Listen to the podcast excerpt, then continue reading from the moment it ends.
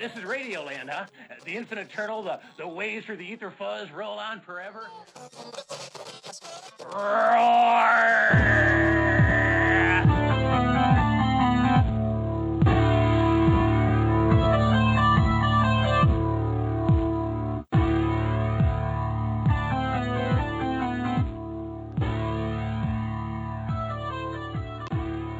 This is Death by DVD, and you are listening to Harry Scott Sullivan, your host. And on this episode, we've got a real treat for you. It's a Patreon exclusive episode.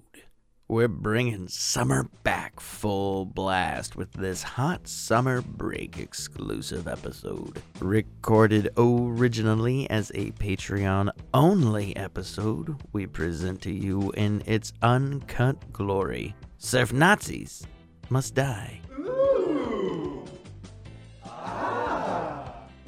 Stick around after the episode to learn more about Death by DVD's Patreon and a special limited time offer.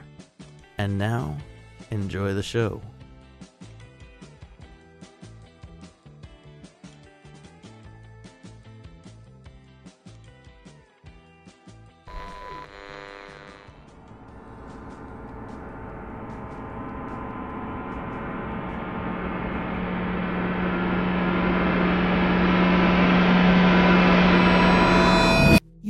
Listening to a Death by Patreon Death by DVD exclusive summer break episode.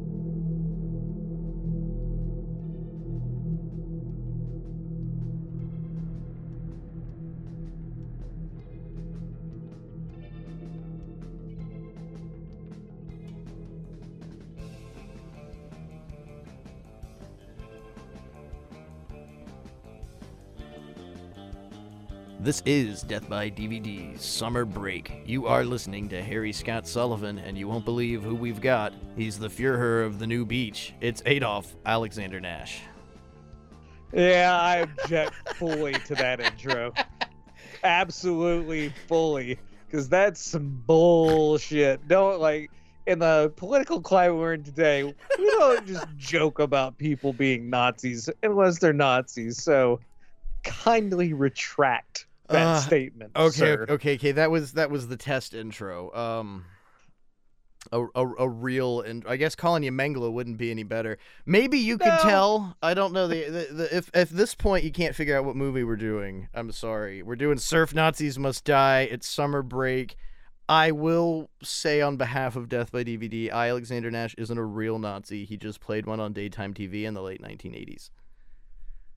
Was that on Passions? what are you talking about?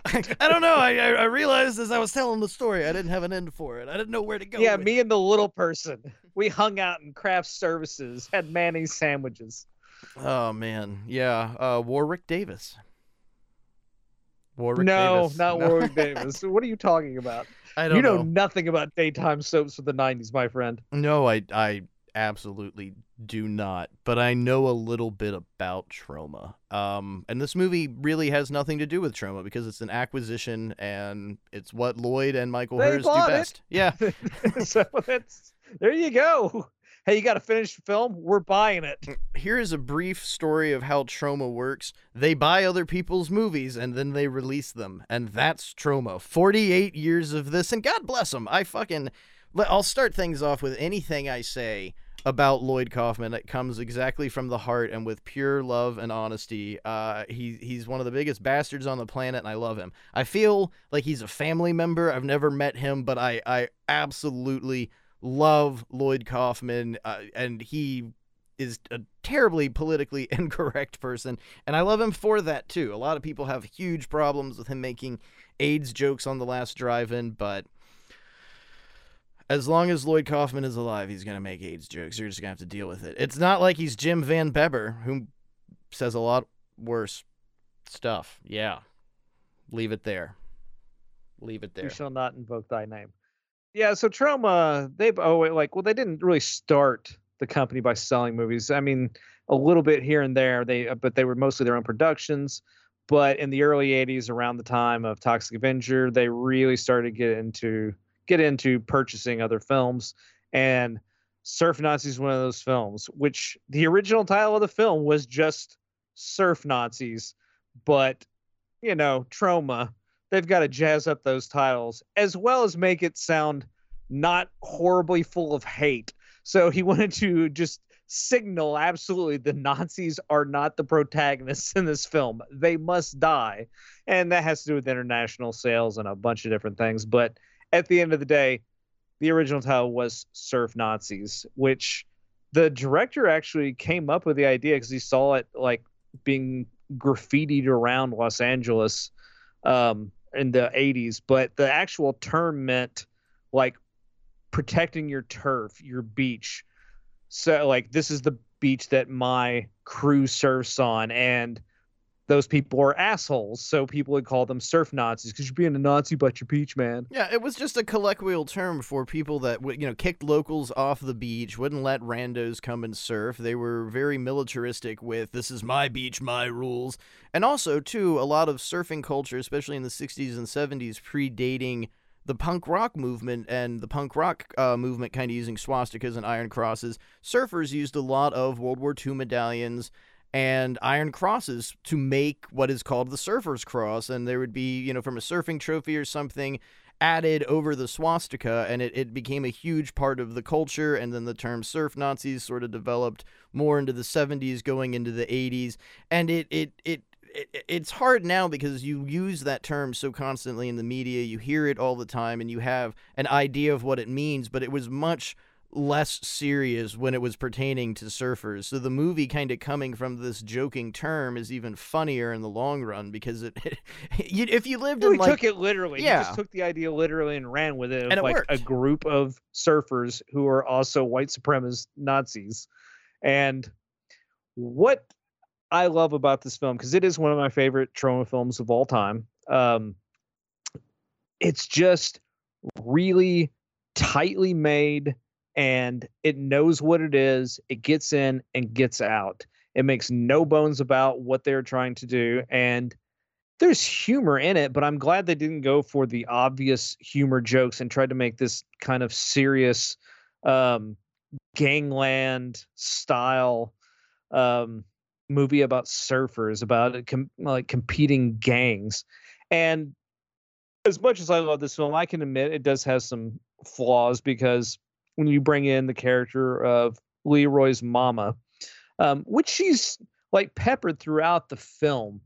Um, but that's like my only one gripe about how the the story is structured is just it seems to not like the end is very loaded with the character of mama and she's barely in the rest of the movie just you know a, five minute scene here and there and but it just it focuses so heavily on those gangland politics about the the you know the the inner battling gangs that it, the story's main protagonist is kind of left out overall. So that's the only gripe, but altogether, it's just such an enjoyable film experience. Um, and it's very much like heavy with character and just interesting I don't know scenes that really don't like they don't matter. There's no plot to the film. I mean, Leroy's mom is the plot, and the rest of it is just like business. It's just stuff for the actors to do. It's just layering character upon layer upon layer upon layer. So I just wish people made films like this now to where it's just very much about creating an uh, like an atmosphere.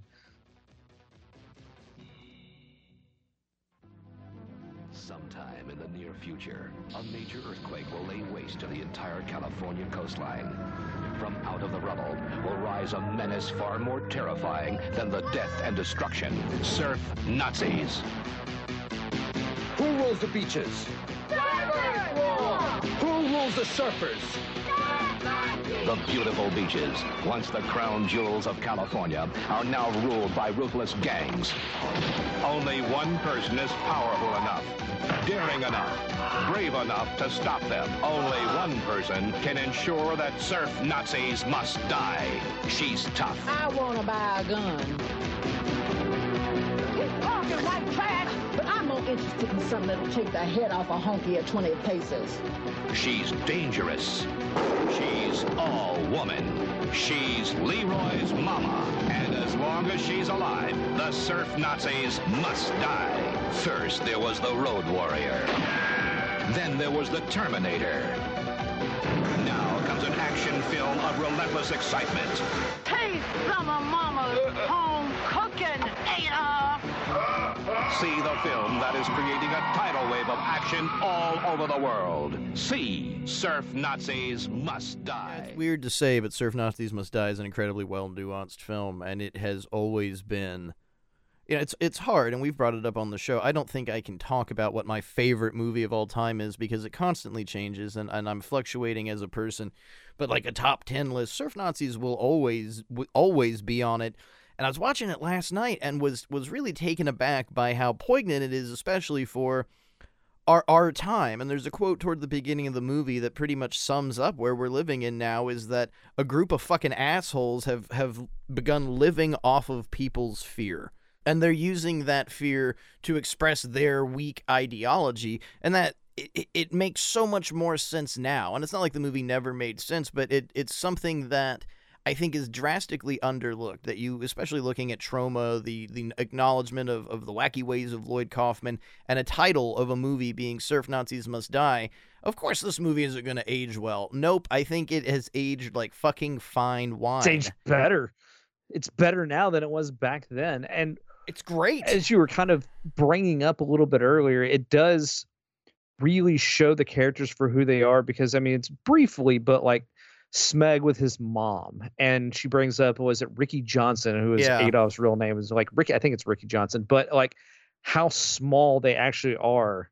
How much like yes, the the stakes are deadly serious and they're creating all kinds of violence, but at the end of it all, they are just really misled and stupid kids who are trying to be like you know trying to be the alpha trying to be this you know like a beast among men and they're really just like shitty punk kids Well, even aside from being shitty punk kids, what I really like about Smeg and his mom is it kind of shows these these fascists, the the neo wave of Nazis taking over the beaches are just Malibu middle class fucking preppy rich kids.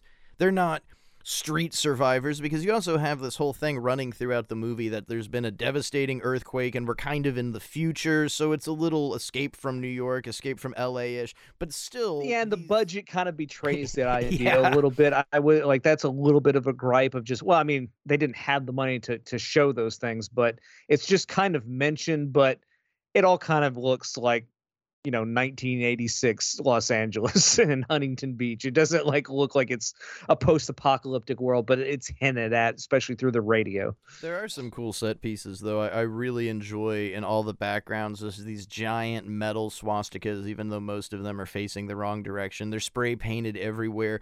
There's just this. It's so cheap and phony, but there's just something uh, utterly shocking about these kids in wetsuits uh, adorned with swastikas, and the violent imagery itself in the movie is almost. Um, I don't. It's.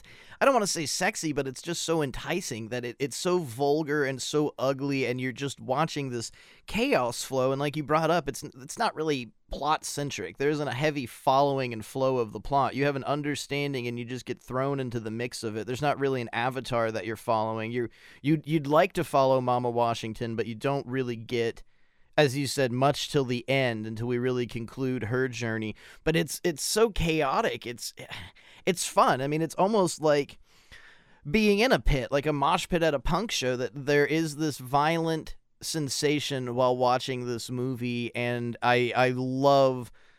As I said, there's a lot of nuances in it, and and what we were discussing before I got a little off subject. Smeg and his mom, this Malibu rich kid Ricky is is Adolf. They've renamed themselves Mengele. They all have these terrible names and uh, identities, and they go home to mini mansions in East Malibu. You know, they live in great homes in Burbank and stuff like that. That it, it's it's more political than I ever as a teenager. I mean, this was the uh, party movie, man. You got a bunch of friends together, you smoke some pot, you drank some Oh yeah, I beers. would saw it at many a sleepover. Yeah, definitely. I mean, I think every time I watch Surf Nazis Must Die, it's probably loaded, listening to punk rock, hanging out with friends. We'd been skating all day or something like that, and assessing it and watching it as a as a grown up, as a film critic, an esteemed film judge.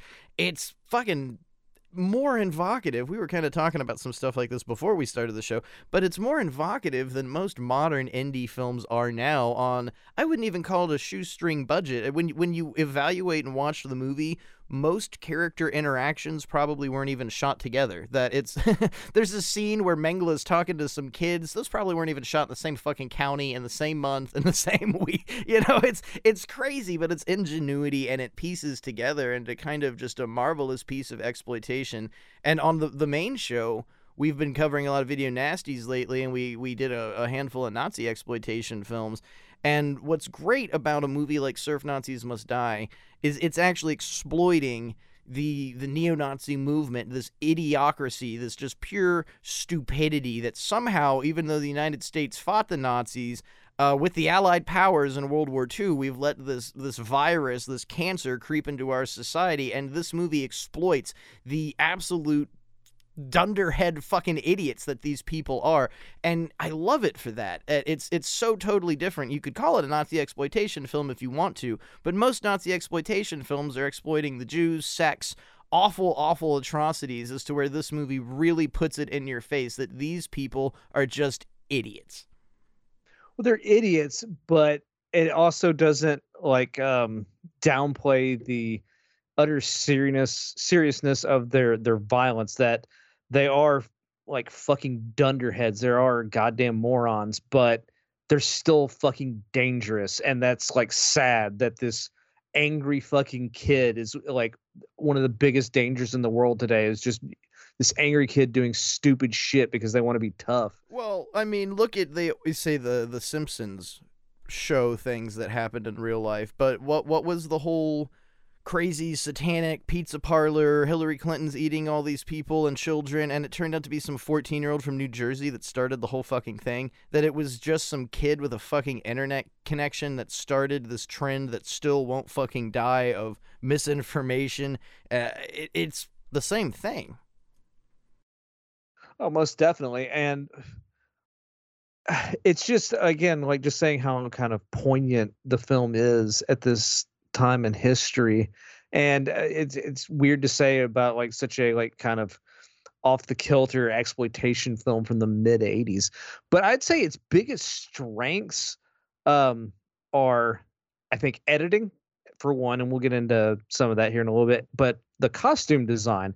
And you can tell again budgetary problems like so it's a lot of like spray painted wetsuits and things like that but um the characters are all very different like the the uh the- surf nazis specifically and i will talk about this is kind of a weird segue but um the uh cartoonist matt groening when he is designing characters the what he says is um every character like that you draw should have a very distinguishable silhouette. You should be able to identify every single character just by their silhouette. And if you look at any of the Simpsons, Futurama, any of Matt Groening's stuff, like everybody, if it's just a black shape, you can figure out what that character is. And the same thing goes for Surf Nazis because all of them have a very distinctive look. You could identify them by their silhouette. Um, maybe the like the Clockwork Orange homage isn't like like the, the the most original idea, but I mean it works in this context. Um Mengele's look with his uh his coat, Adolf wearing that long black um leather trench coat.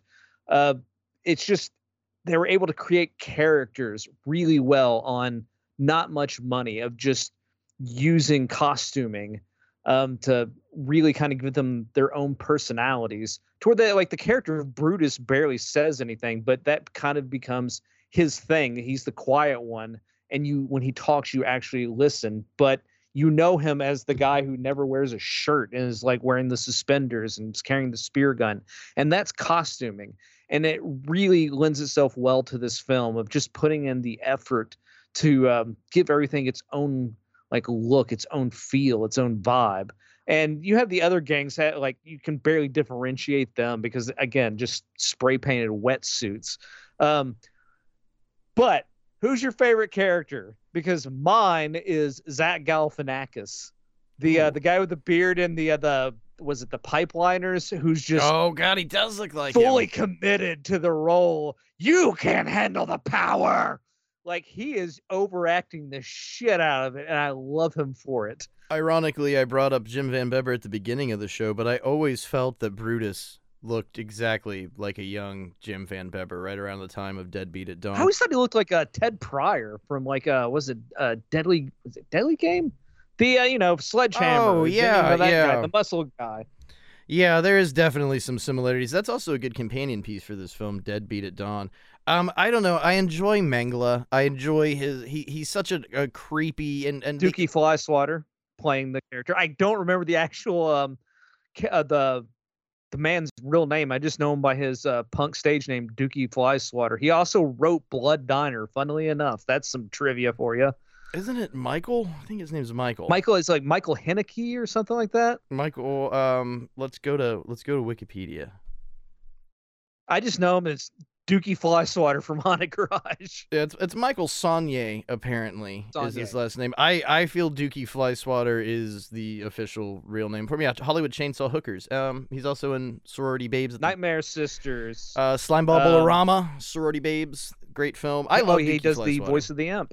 Yeah, he's one of my favorite '80s character actors. But Mengele is just uh, the ultimate creepy character. Well, all these people, uh, sorry, I cut you off there, but all these That's people are all like deeply versed in that LA scene at the time. Like Fred on White or Fred Olen Ray's ex-wife plays Eva. Um, a couple, they were all in like Fred Olen Ray movies. They were all in um, occasionally some Roger Corman Summer movies, Jim Break. Wynorski stuff. Like they were all part of that crew. Um, which is kind of interesting that they like all turn up in this one as well. Yeah, Mengele just has some of the creepy, better dialogue. But uh, as you were bringing up with the the characters and all of them kind of having a trademark, I love his earrings. He has he he probably has the most dialogue with Brutus. They have a back and forth, and most of it's mu- very witty. Most of the dialogue, despite again being from a movie called Surf Nazis Must Die, especially between the Nazis and Adolf, it's so cheesy, it's so stupid, but all of it absolutely works. And like that doesn't even really go to say how like kind of well the movie is shot. I mean, the surf footage is surf footage. Um, it- like the the surfing doubles are not the best, but the rest of the film has some really terrific photography in it. Like uh, the scene where Leroy's about to be killed, um, how he like dips Adolf over, and you see the Nazis walk up in I the think it's my sunglasses. And that was all done in one shot. It wasn't like you know it wasn't cut. It was just like right there in camera. It's kind of a really good shot. The uh, the silhouette when Mengele and Adolf are um, arguing in the like the the bunker area where it's just like from way far away, uh, mic'd up close and all in silhouette. Like that's really good photography. Like just some interesting scenes using the weird King Crimson um, graffiti that's on the wall. Like just some really kind of dynamic shots for such a cheap exploitation film. I think the Leroy death scene is is probably the greatest in the entire film, and it's just intricate. It it shoots, and you don't maybe you don't pick up on it until the scene is maybe midway through, and you realize that his mother's at his funeral and that he's never gonna walk through the door again. And it's so organic. It's just a really rich. It's that editing, man. The editing is great. I hate using the word again, but it's it's richly nuanced and it plays so well for a movie that you're going to assume is going to be particularly violent. And yes, there is violence toward the end of the movie, but in this this is maybe one of the most articulate, beautiful displays of violence that you could even name out of like I'll, I'll be ballsy here, but there's nothing quite as intricate as even in like an Argento film. You're usually given very drastic, almost misogynistic, beautiful violence. It's always shot decadently and beautifully, but it's violent. It, there's always a display of the graphic nature, and that you get an actual impact of emotion and a gut punch with what happens to Leroy without any violence, no blood, nothing being shown. Just very clever editing that works drastically for the advantage of this movie because you you're going to judge it the whole fucking time because of its content, subject matter and the name of the movie and then it uses all of that against you, I think. I think by the end of the film you're like, well, goddamn surf Nazis must die. That's and it's it's I think too being a Troma film, you're gonna judge it on on oh it's a Troma movie. I I know what that is. I saw The Last Drive and I saw Troma's War, and sure that's the epitome of Lloyd Kaufman. But again, this is an acquisition. and uh, bringing up the, the violence eh, the way they use violence and it's and some of this again is the fact that it's a cheap film but like th- the fighting the gang fighting uh, is it's sloppy it's i mean it's probably due to some you know not great choreography but at the It's same time it looks like real fighting because real fighting is sloppy it's not artfully done it's just but it's filmed with this voyeuristic um because we don't go in close up to most of the violence. It's all shot in like super wide shots a lot of the time, and um, like uh, mostly off screen too. You don't really see like a knife entering flesh, other than um, the decapitation at the end and Adolf getting his brains blown out. It, it's not particularly bloody. It's um, most of it's just like implied violence. I mean, especially when there's an Asian gang and there's this huge fight going on the beach, and there's there's a lot of characters that are all killed right in a row, and I don't I think the most blood is maybe a little bit coming out of the lip. It's it's really implied Th- violence. uh, there's a throat slitting gag there with the uh, samurai surfers. Yeah, there's there's that. But it's like it's it's a it's a, a throat slitting gag that you would have done in high school. That they they cut the throat and it looks like red lipstick and a little ketchup drops from it. It's nothing. It's no Tom Savini. You know, it's not street trash or anything. Which again is kind of like a companion piece. Street Trash is a great movie to bring up in a situation like this. And it's funny, I started the show making fun of fucking Jim, which I have no fear. I, w- I will do it, and I have reasoning for doing it, and I'll die making fun of Jim Van Bebber. But Deadbeat at Dawn, regardless of uh of of let's do what's that whole thing? Let's separate the artist from the art. Now, regardless of Jim Van Bebber and anything you can say about the man, Deadbeat at Dawn is a is a pretty spectacular film, and and as well as Street Trash, a good companion to something like this. And you're bringing up the fight scenes. One thing that no matter how lame you could consider Deadbeat at Dawn to be at times, the fights have and the fucking nunchuck choreography, it all has a very I don't know. I mean, it's it it it you can it's shot on like super was it vermicelitude? I can't say that word ever. Vermicelitude. yeah, I mean, there's there's something cheesy and um almost uh, triggering of like a memory. It makes you think of the 80s and 90s, but there was so much ingenuity and effort put into it, and the the the, the choreography, I guess, if you want to call it that.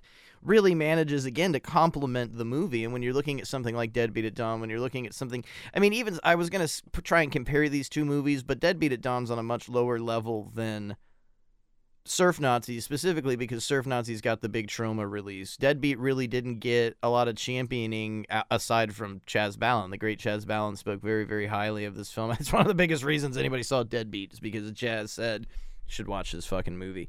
But it, it, it's all kind of the same uh, hyper violent world, but the violence just isn't really there. It's it's in your head, and you think, oh man, there's so much gore, there's so much in this movie, and when it, there's not, it's more implication than anything else.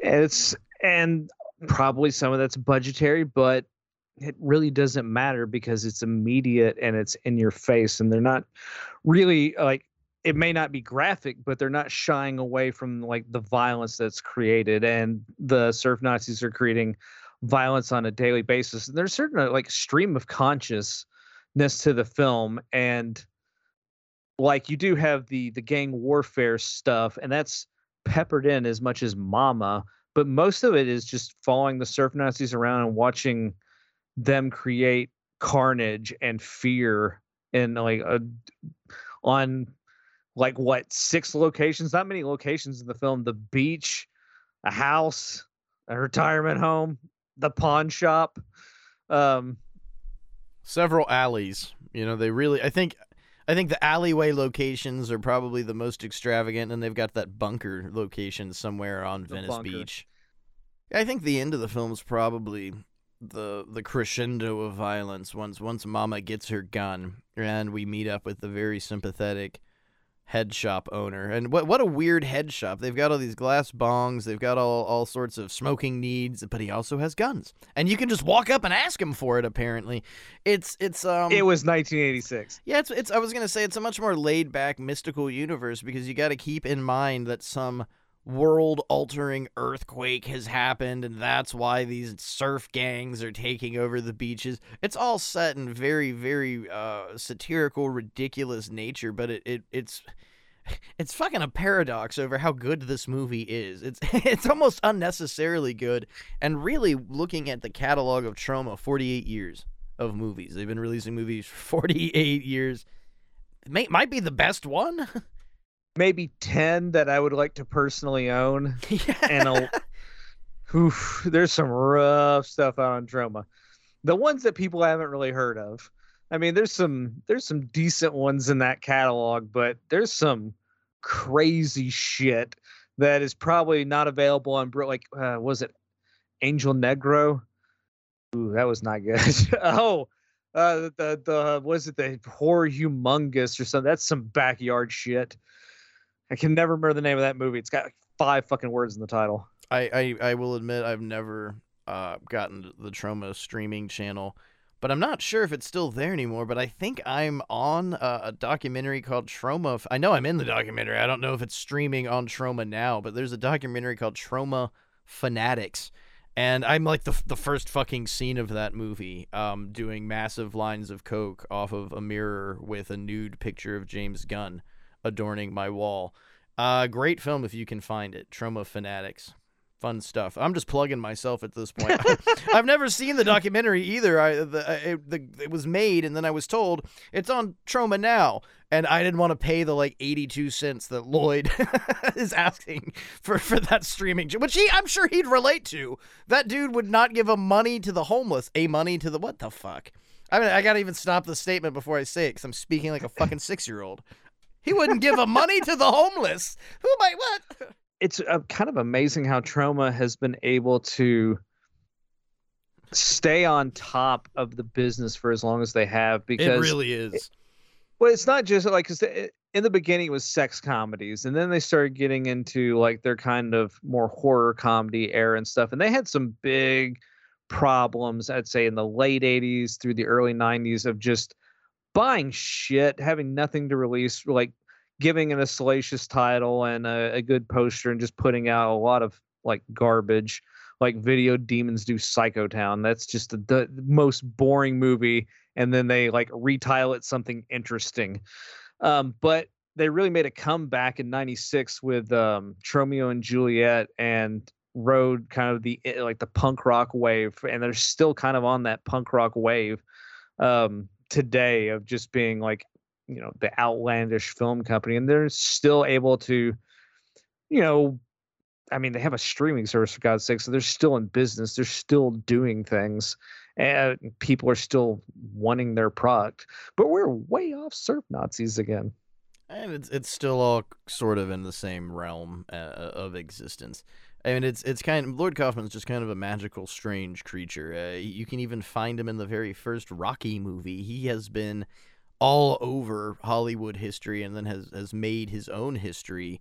And no matter how outrageous Lloyd can be, no matter how uh, politically incorrect he could be, I do firmly believe he's always been on the right side of history. He's always fought for the small guy. You can hear about how negative he can be on set and how he really treats people like shit, but he gets a product done and he can't pe- treat people as shitty as it's claimed. That Lloyd has always had a standing great working he's just a man without patience we'll put it that way Yeah, I mean, I don't think he he abuses anyone. He has always taken the underdog, and it's always been, look, I'll give you twenty thousand dollars for your movie, and that's it. You know, well, twenty thousand is a lot for Lloyd Kaufman. I'll give you eight thousand dollars for your movie, and I'm gonna release it. And he's he's allowed thousands of independent filmmakers that otherwise would not have been given the time of day from a label the time of day. He's allowed people's art to grow and change and move and fluctuate as artists. And he's always been incredibly supportive of the arts in general not just horror. Lloyd kaufman beyond all the the character that he portrays and that he is i think he is a, a courageous artist. I think he's somebody that should always be remembered that way. You know, it's not like he's fucking dead, but I think it's it's more than Uncle Lloyd and this creepy character. And and movies like this kind of are, are proof in the pudding that it wasn't so much taking a chance because they're gonna make a couple bucks off it regardless, but who would have even with a name like Surf Nazis picked up a movie that had such an evocative title about a bunch of fucking white pride neo-Nazi Malibu kids wreaking havoc on the beaches? Only Lloyd Kaufman would let a movie like this have the time of day. Uh, maybe Roger Corman. Maybe Roger Corman. I don't see.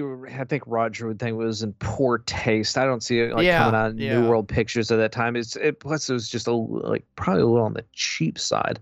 But one of the things that is a big standout is the soundtrack. The soundtrack. eh, I mean, it's all like you know heavy synth for the most part, but that soundtrack is the driving force as well as the uh, editing in the film to keeping like progress happening keeping you interested keeping you engaged in the in the product. And like it's really when like a lot of those like i don't know synth riffs i don't know what the hell you'd call them where the dun dun dun dun and play the song dun dun dun dun like that really like gets you going. But it also has times where the music can seem very like mournful. It really honestly reminds me a lot of like early van damme movie uh, soundtracks like Bloodsport, especially in, like in the, the more quiet moments where it's just like these like little piano things, um, you know, not, not like heavy like drum machine tracks. It it sounds like an old school late 80s early 90s van damme movie i always equate those like those auditory noises to that which is weird but whatever this is who i am get used to it Yep. Get used to it. Yeah, Surf Nazis Must Die. I, I don't know. I don't have anything to add to the soundtrack, unfortunately, because you kind of nailed it all there. It's excellent. I mean, it, it's one of the high points of the movie for me. I, I Well, it, it's the pace. It, it really does set the pace for the film, and the film does have its its moments where it gets quiet and people can have dialogue. But it's just it's almost like um, how a musical goes because it's just pumping the entire time, and there's crescendos and there's quieter moments, and the whole thing plays out like that. It's it's never like dull in any of its moments. Yeah, that's that's one thing but you can't accuse this movie of being is boring, dull, anything. It it from the very first scene. The first scene is Adolf on the beach with all these young Aryan child. What what was it? Hitler Youth. The Hitler Youth of surf Nazis is all on the beach. Which the, they use that footage quite a lot in the film too. They cut back to it two or three times. so make the most of your footage, folks. Goofy footing is wrong. Only real surfers lead with the left foot. Surfers rule. Surf Nazis rule the beach. But it sets the fucking tone and you you you watch this first scene and it feels ludicrous. It's like what am I about to get into? What what is this movie? And it keeps with that exact same ludicrousity as I'm going to call it. That's the word I'm going to use. Ludicrosity. It follows with that the entire time. It never ends, and you. I. I swear, you just don't expect the end of the movie. You know something's going on with Mama, and you know she's going to get revenge for Leroy. But the last scene is just like a, a giant, beautiful cherry on top of this weird Sunday of. I was gonna say a Sunday of filth, but really, Surf Nazis Must Die, isn't it? There's a little bit of a titty sucking scene, but there's not a lot of filth beyond that. No, no, not too much. But like as you were saying, the, the last scene of the film with Mama, she's been so bummed even before her son dies. Like she's just been bummed that she's come to the end of her life and she's just depressed the entire time. And like when she goes hunting Nazis is the only time we like really see her happy in the entire film. And she's like absolutely joyful and just laughing her ass off and just loving hunting these little fucking suburban pricks down. It's it's fucking kind of like hilarious. And also like the end of the movie is weird to me because okay she throws the grenade in the bunker takes a couple of nazis out with just that one act. She steals the motorcycle they take the van to get the motorcycle she pulls out her gun at the nursing home they get on the motorcycle it's just this like weird back and forth chase uh, which is probably a financial thing again. Like uh, th- this is kind of a theme running through the movie. Is well, I mean, we could have done more here, here, and here, but no money. And that's just kind of weird to me how the, the like the chase scenes go. We're gonna go from this one location to this other one, and then back to the original location. There's your chase. It's just kind of funny. We're just gonna switch vehicles. It's weird how the steam kind of runs out at the end of the movie, and it, it does feel a little directionless of like we just got to come up with an ending here so let's waste everyone and there's a handful of speeches speech scenes more or less where everyone's put together and there's some statement adolf makes or someone else makes some other statement and then they go through the beach massacre and they waste all the other gangs and then it just kind of jumps to the end right there. It's all uh, organically entertaining and it's all connected but just not very and it's not like it's a piss point. Like i guess we had to say something fucking negative about the movie at this point. It is at the end where it gets it jumps but there what i'm i'm i'm agreeing completely with you because with there's a bigger budget sure we could have had different scenes but when you get to that point after the gang massacre really all it, there is left to do is kill them. Because you've almost enjoyed yourself. You've had fun at this massacre scene so you've been watching the nazis kill everyone else and you can't enjoy that you cannot think anything they do is good or fun. So you abruptly have to change the direction and have Mama Washington fucking kill everyone because you enjoyed it a little too much. So it it's it's like a yin and yang of violence. One one act of violence has to clean up the other act of violence. But I like it. You know, and it's it's there's you're allowed to have flaws.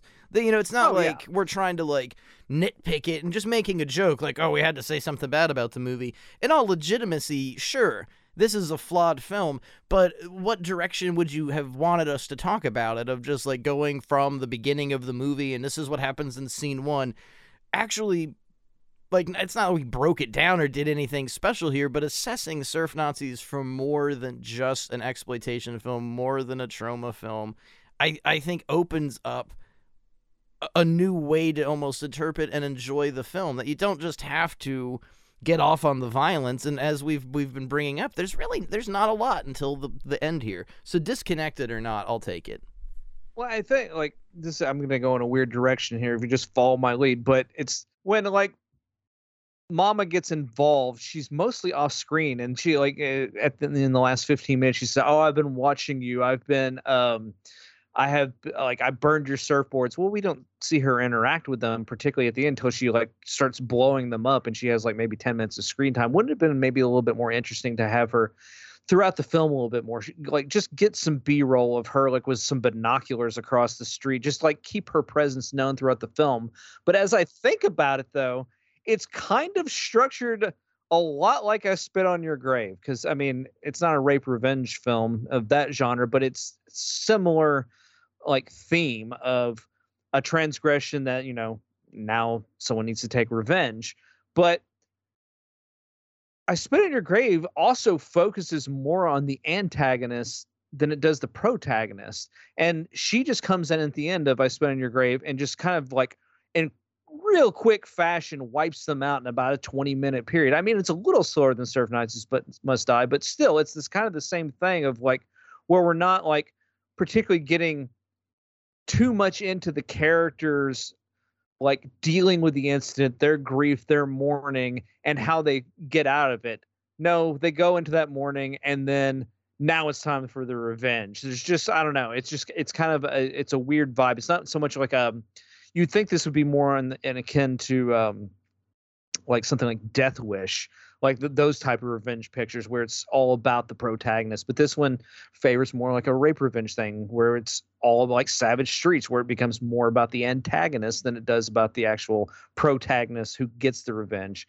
But i think that might have something to do with just in certain types of exploitation films it's easier to focus on the villains because those characters are more dynamic they're more interesting. And when you have the avatar of the person getting revenge that's kind of like the audience. And it's just kind of easier to follow the villains to build up that hate so you can get that final release at the end of the revenge. And with mama i think especially with the actress they picked um it really it pushes it i mean again budgetary but with her performance i think it earns its ending it's like okay that's uh, like more than adequate ending it, it didn't let me down even though it could have been a little bit more bolsterous a little bit more you know explosive but her performance is explosive enough for the ending.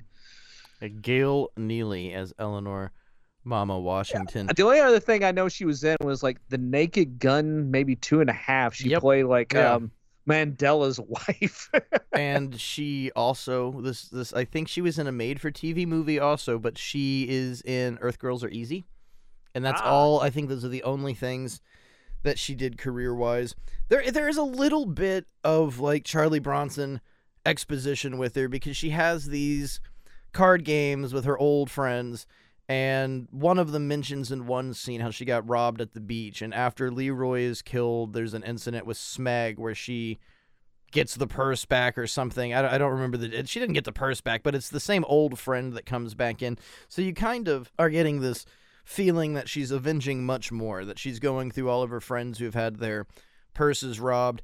And that's kind of funny, though, because Leroy is an actual victim. Leroy is killed by the Nazis, and they have some very harsh things to say about it. And they pretty much say, Who's going to care about this one person? They don't say it that way, but they say it's one person. Previous to this, it seems like they they rob old ladies of their purses. They're just uh, a minor menace, and their violence hasn't broken out. So it, it it to me makes it even funnier that these these Nazis, these Aryans, the master race of of the surfers, they aren't really. It's all arbitrary. They're not really causing a great deal of damage, and I could be wrong here. I'm just assessing it from the dialogue in the film of a lot. You know, the the Mama Washington's friend has her purse stolen, yada yada yada. They didn't really escalate until Leroy, and that was the final straw. Well, they also seem a little bit um, hesitant to get involved in violence. They like threaten. They like to, you know, suck their own fucking dicks about how tough they are. But when it gets that like hook, oh man, that hook made a. Or or was it Brutus who says that hook made a real mess? Um, like they, they don't really have a stomach for the violence once they start really getting involved in it until they do like you know break that cherry for lack of a better term and then they start to kind of revel in the violence a little bit more when they start killing the gangs and they start celebrating they're not as like mournful for uh, the the acts that they've done Yeah, it really seems like Leroy was the peak for that. That that Adolf was ready. He was ready to commit violence and see what his followers were doing. We follow Mengele throughout the film where he's kind of dealing with the Nazi youth characters and you guys need new t-shirts and they, they pass on information that it's more of a, a clique, a collective of these fucking dork Nazi losers that are adorning themselves with swastikas in this post-apocalypse earthquake California. And uh, you you spoke about this way earlier. Definitely with money, other scenes could have been interjected and just pay, playing make believe here for a second.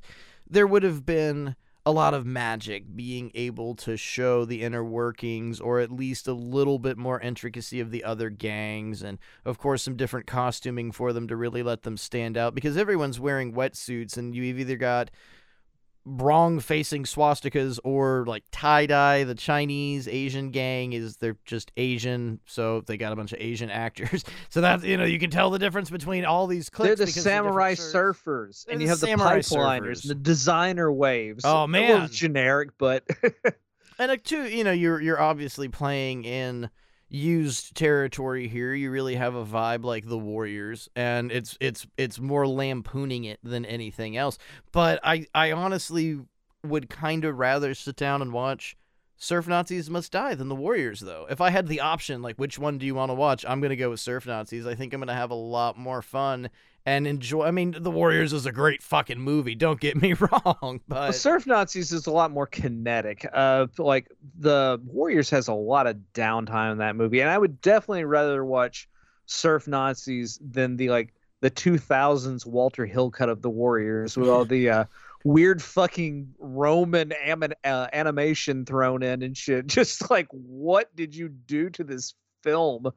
Like, just just give me the original. Don't give me this like you know update George Lucas nonsense that you've done. I love the Warriors, but I find a lot of the movies just James Remar riding the train, man.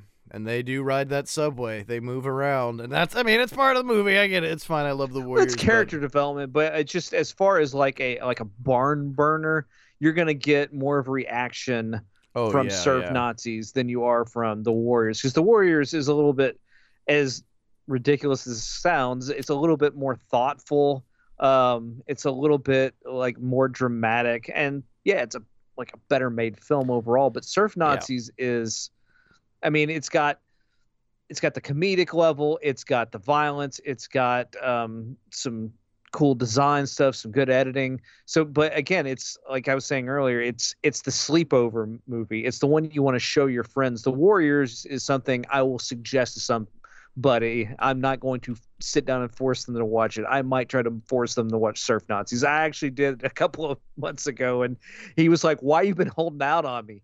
You should have shown me this years ago."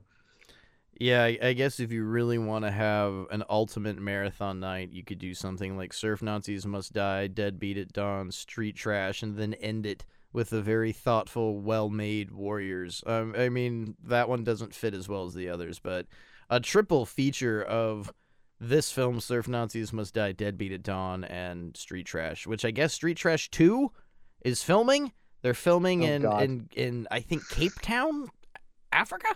I have no idea. I saw Okay. um, the official Street Trash page is run by Deep Red writer, the new Deep Red, Jamie Shimino, great guy, um, the diehard, the biggest Street Trash fan of all time, really, really great person. And he posted on Facebook, you can check it out for yourself. I think it's called um, Street Trash Archives. It's not Think, it is. It's called Street Trash Archives.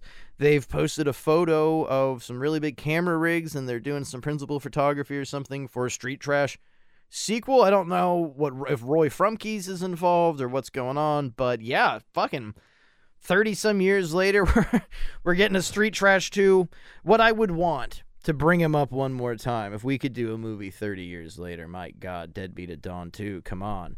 Oh, and Jim Van Bebber plays his character's son, even though Jim's like 70. He's still, oh, and it would be so good. It would just be so great.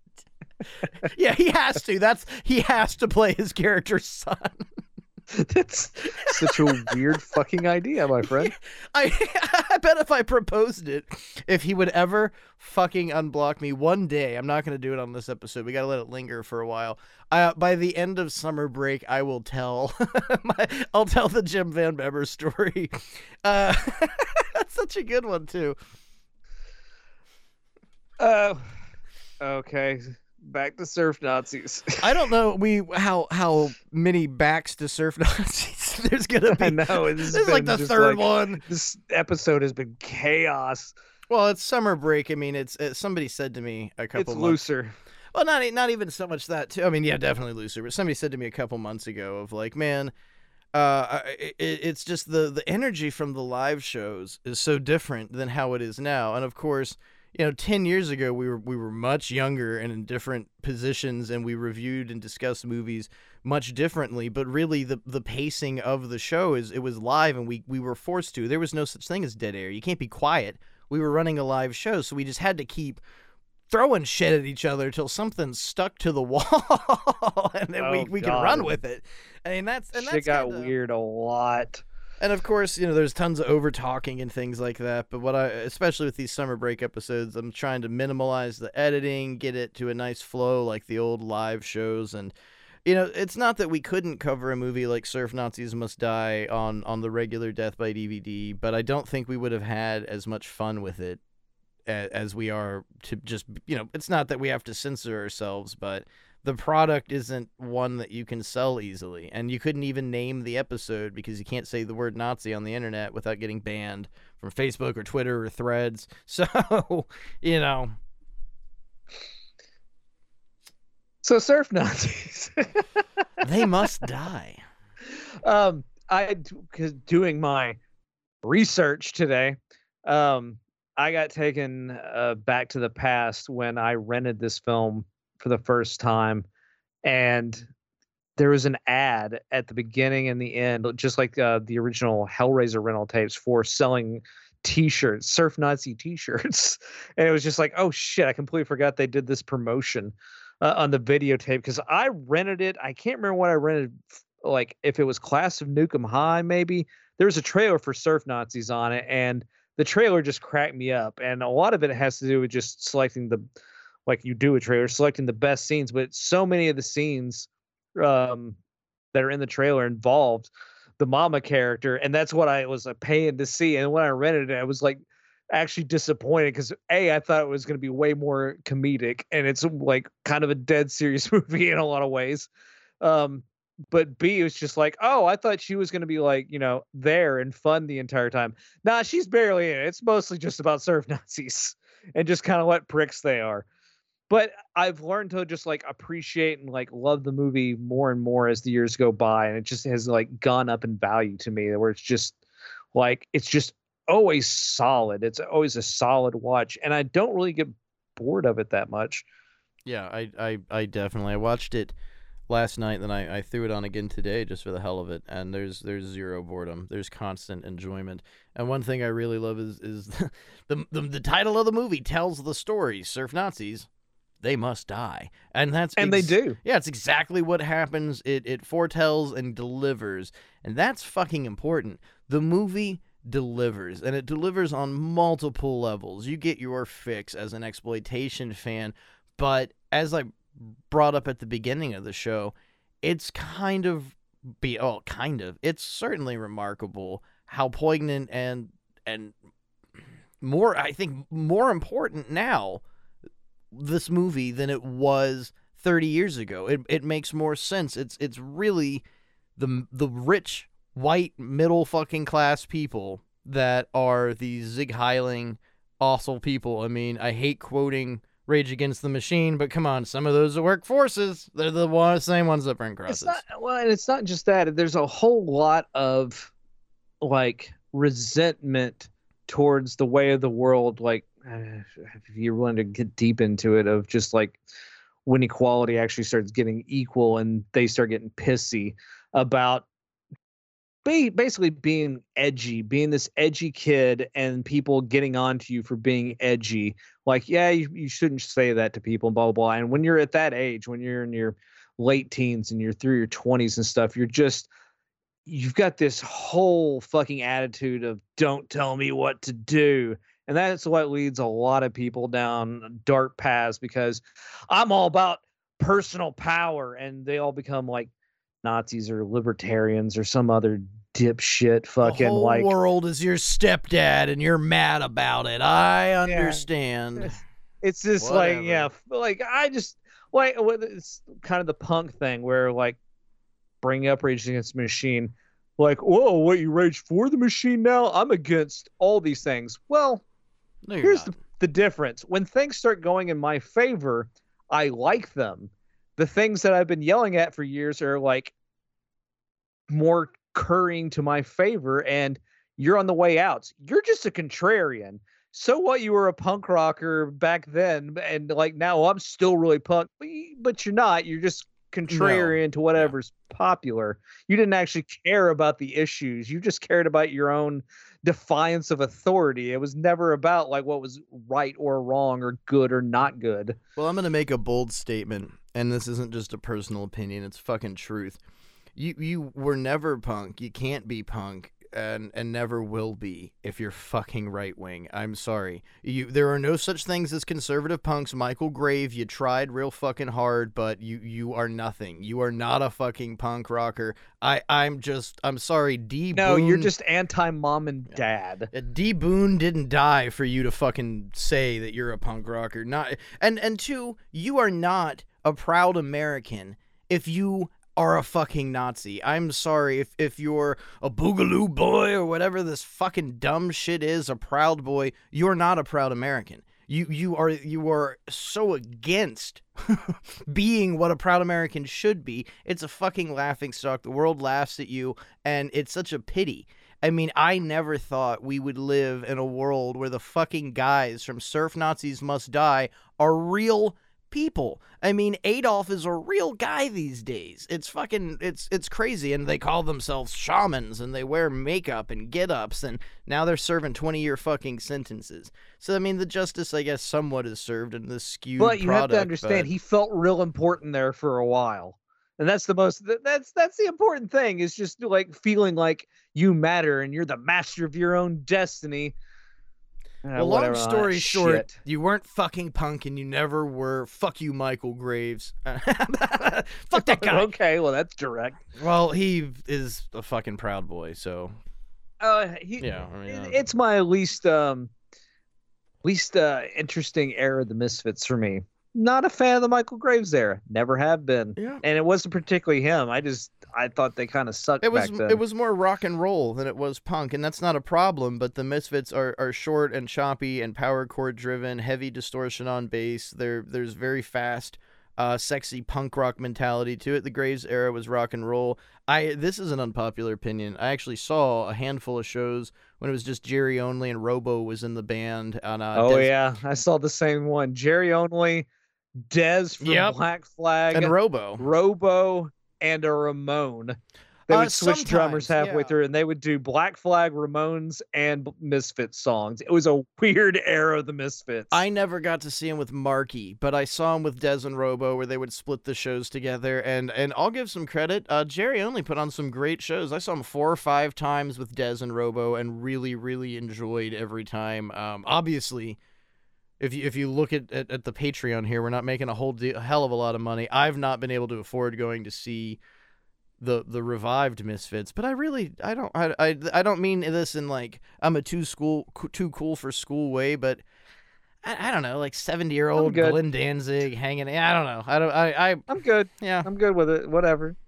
Uncover some cool concert footage from 1982. Yeah, I'll buy.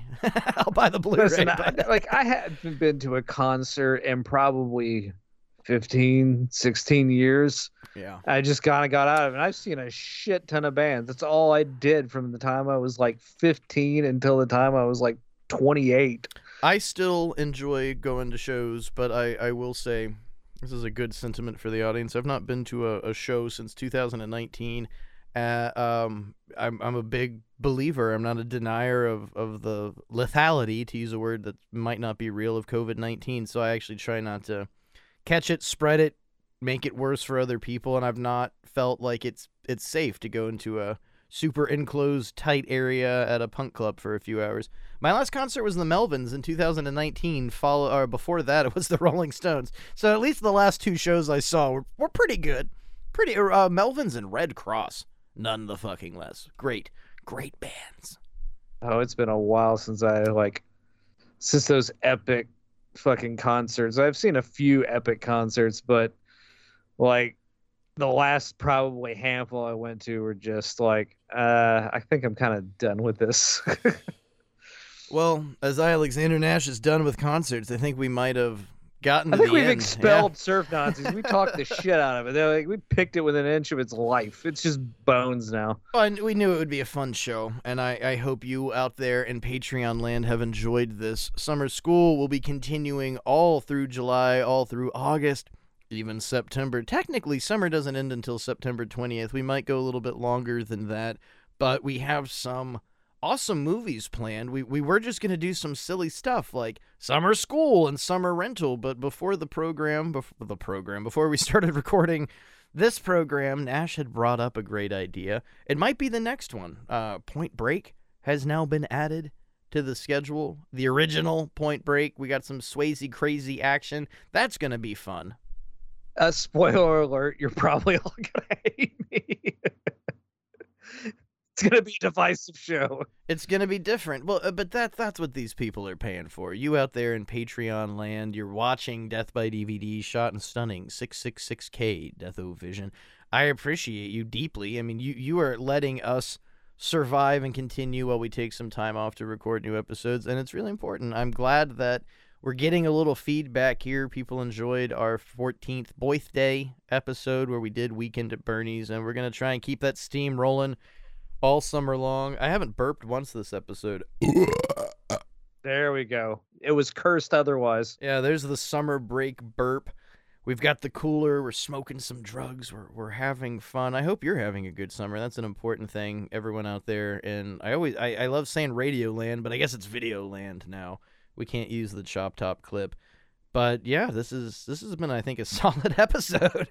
The the important fact is that your hosts are having fun. Because otherwise That's all the fuck I care about. I don't care about it if you listen otherwise. you're gonna get some real negative content if we're not having fun. But yeah, you have been watching Death by DVD's summer break where we did Surf Nazis Must Die. I keep saying it like Christopher Walken. Surf Nazis must die. I'm putting the emphasis on the wrong part. I t- I don't know why, but the ashtray is full and the bottle is empty. Join us next time for I don't know. I think it's gonna be Point Break. Yeah, Gary Busey. That's it, Gary Busey. That's the end. Get out of my dreams and also out of my car. A guide to your restraining order. Hi, I'm Gary Busey. I'm here to explain about restraining orders. The answers to all your questions are in this video. So you've got a restraining order. Meet Joe, last name Spaghettio. One night Joe went to a party and fell in love with a girl named Mary. Oh, man, I've been there. At first, Joe felt discouraged, but then he remembered what his father taught him. Never say die. Quitters never prosper, and no means yes.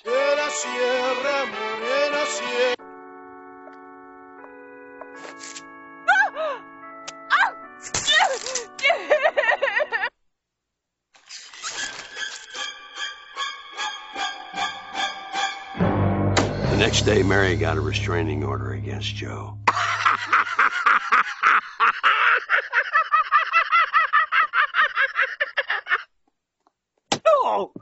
Now Joe can't come within 500 feet of Mary. He also can't call her or burn his name in gas on her lawn. I'm going to let you in on a little secret.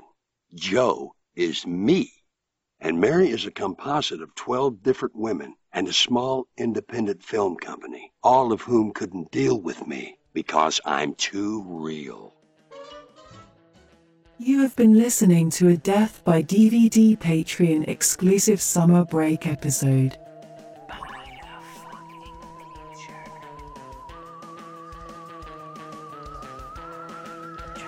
Hang loose. Thank you for choosing death.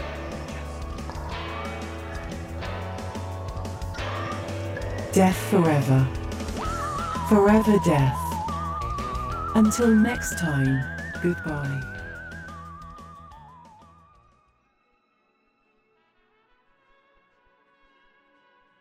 Well, that's the end of this one. Thank you for choosing death and listening to this episode. If you liked it and you want more, please head over to www.patreon.com slash deathbydvd and join us in the graveyard. Uncut episodes, video episodes, early access to episodes, and much, much more available exclusively on Patreon. You've got our summer break series, our Exorcist series, unreleased episodes, exclusive episodes, video episodes, and more coming soon, all for just $4 a month. Support the future of Death by DVD and join us in the graveyard today.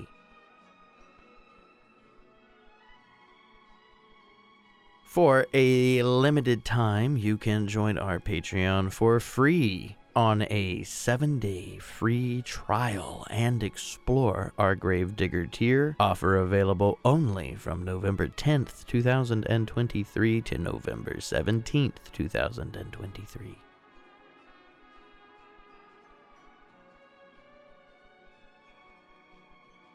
That's it. Thank you for listening. Thank you again for choosing death, and remember it's www.patreon.com slash deathbydvd, or you can visit our official website, www.deathbydvd.com, and you can click the page that says Patreon and learn more. Until next time, be pleasant. Death by DVD is recorded in front of a dead studio audience.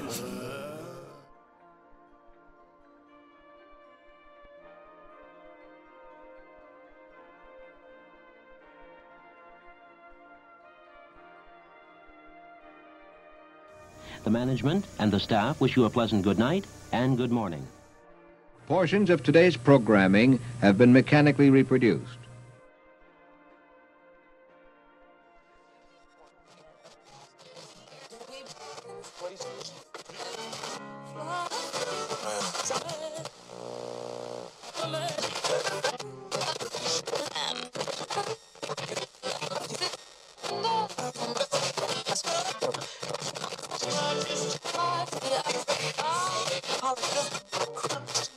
License.